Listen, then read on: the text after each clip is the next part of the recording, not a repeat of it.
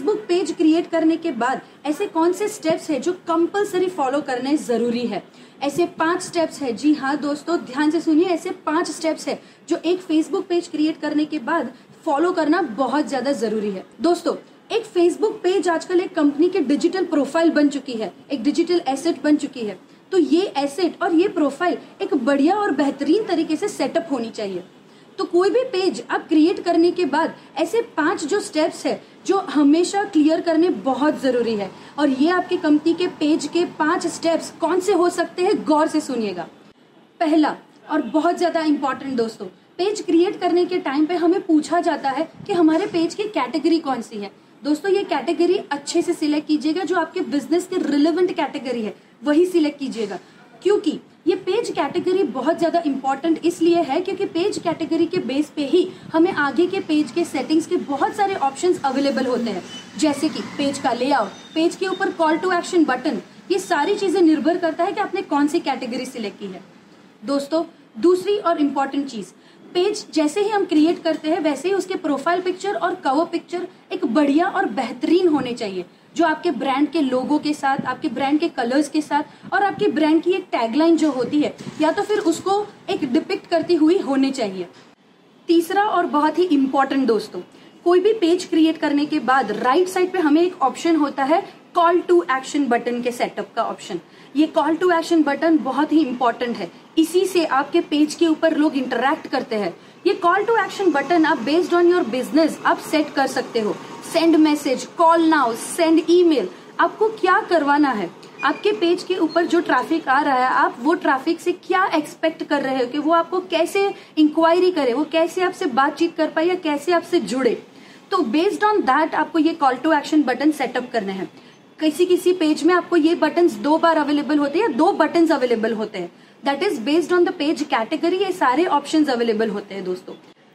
जैसे कि call to action button बहुत ही इंपॉर्टेंट है, वैसे ही हमारे अगला स्टेप भी बहुत इंपॉर्टेंट है। दोस्तों, जब हमारे पेज के ऊपर विजिटर्स आते हैं तो जनरली वो सिक करते हैं एक इन्फॉर्मेशन अबाउट द कंपनी के बारे में, क्योंकि ये कंपनी का ऑफिशियल पेज होता है। तो कंपनी की इन्फॉर्मेशन अबाउट अस में कंप्लीट फिलअप होनी चाहिए।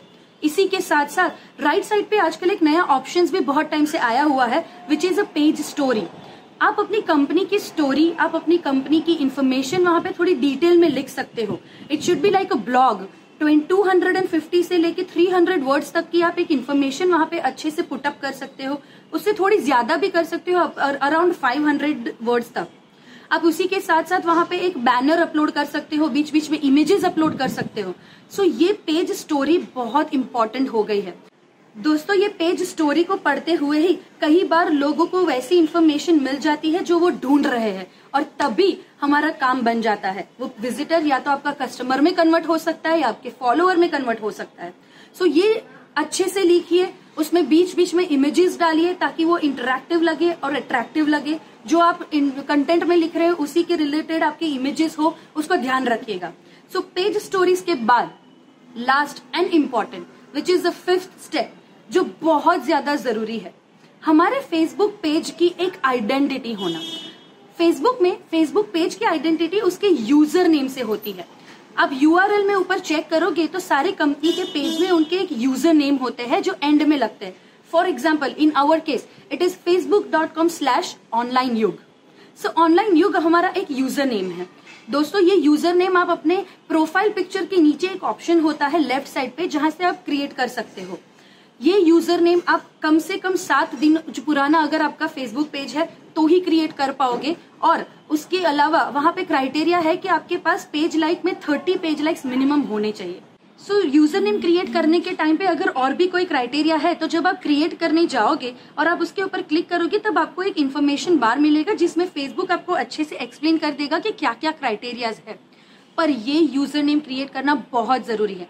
क्योंकि जब हम लिंक शेयर करते हैं हमारे पेजेस की, या फिर हम हमारे पेज का मार्केटिंग करते हैं, तब हमारे लिंक में जो नाम जाता है, वो बहुत ज़्यादा इंपॉर्टेंट है।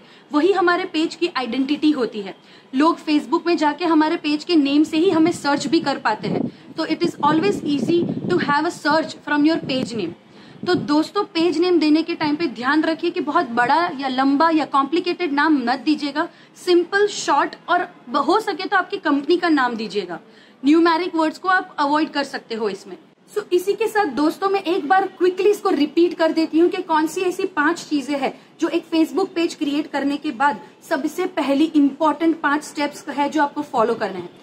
पहला, हमें हमारी कैटेगरी अच्छे से सिलेक्ट करनी है। दूसरा, हमें हमारे प्रोफ़ाइल पिक्चर और कवर पिक्चर को अच्छे से सेट करना है। तीसरा एंड बहुत ज़्यादा important call to action button चौथा, और सबसे ज़्यादा अगेन इम्पोर्टेंट हमारे पेज की स्टोरी और हमारे पेज का अबाउट अस अच्छे से लिखा होना चाहिए। और पांचवा, और लास्ट जो हमारे पेज की आइडेंटिटी है, हमारे पेज का यूज़र नेम सो so, दोस्तों आई होप कि ये वीडियो में आपको अच्छे से समझ में आया होगा कि एक फेसबुक पेज क्रिएट करने के बाद ये पाँच स्टेप आपके लिए कितने इंपॉर्टेंट है। आशा रखती हूँ कि आपको इसमें से जो इन्फॉर्मेशन मिली है वो आप इम्प्लीमेंट भी करोगे।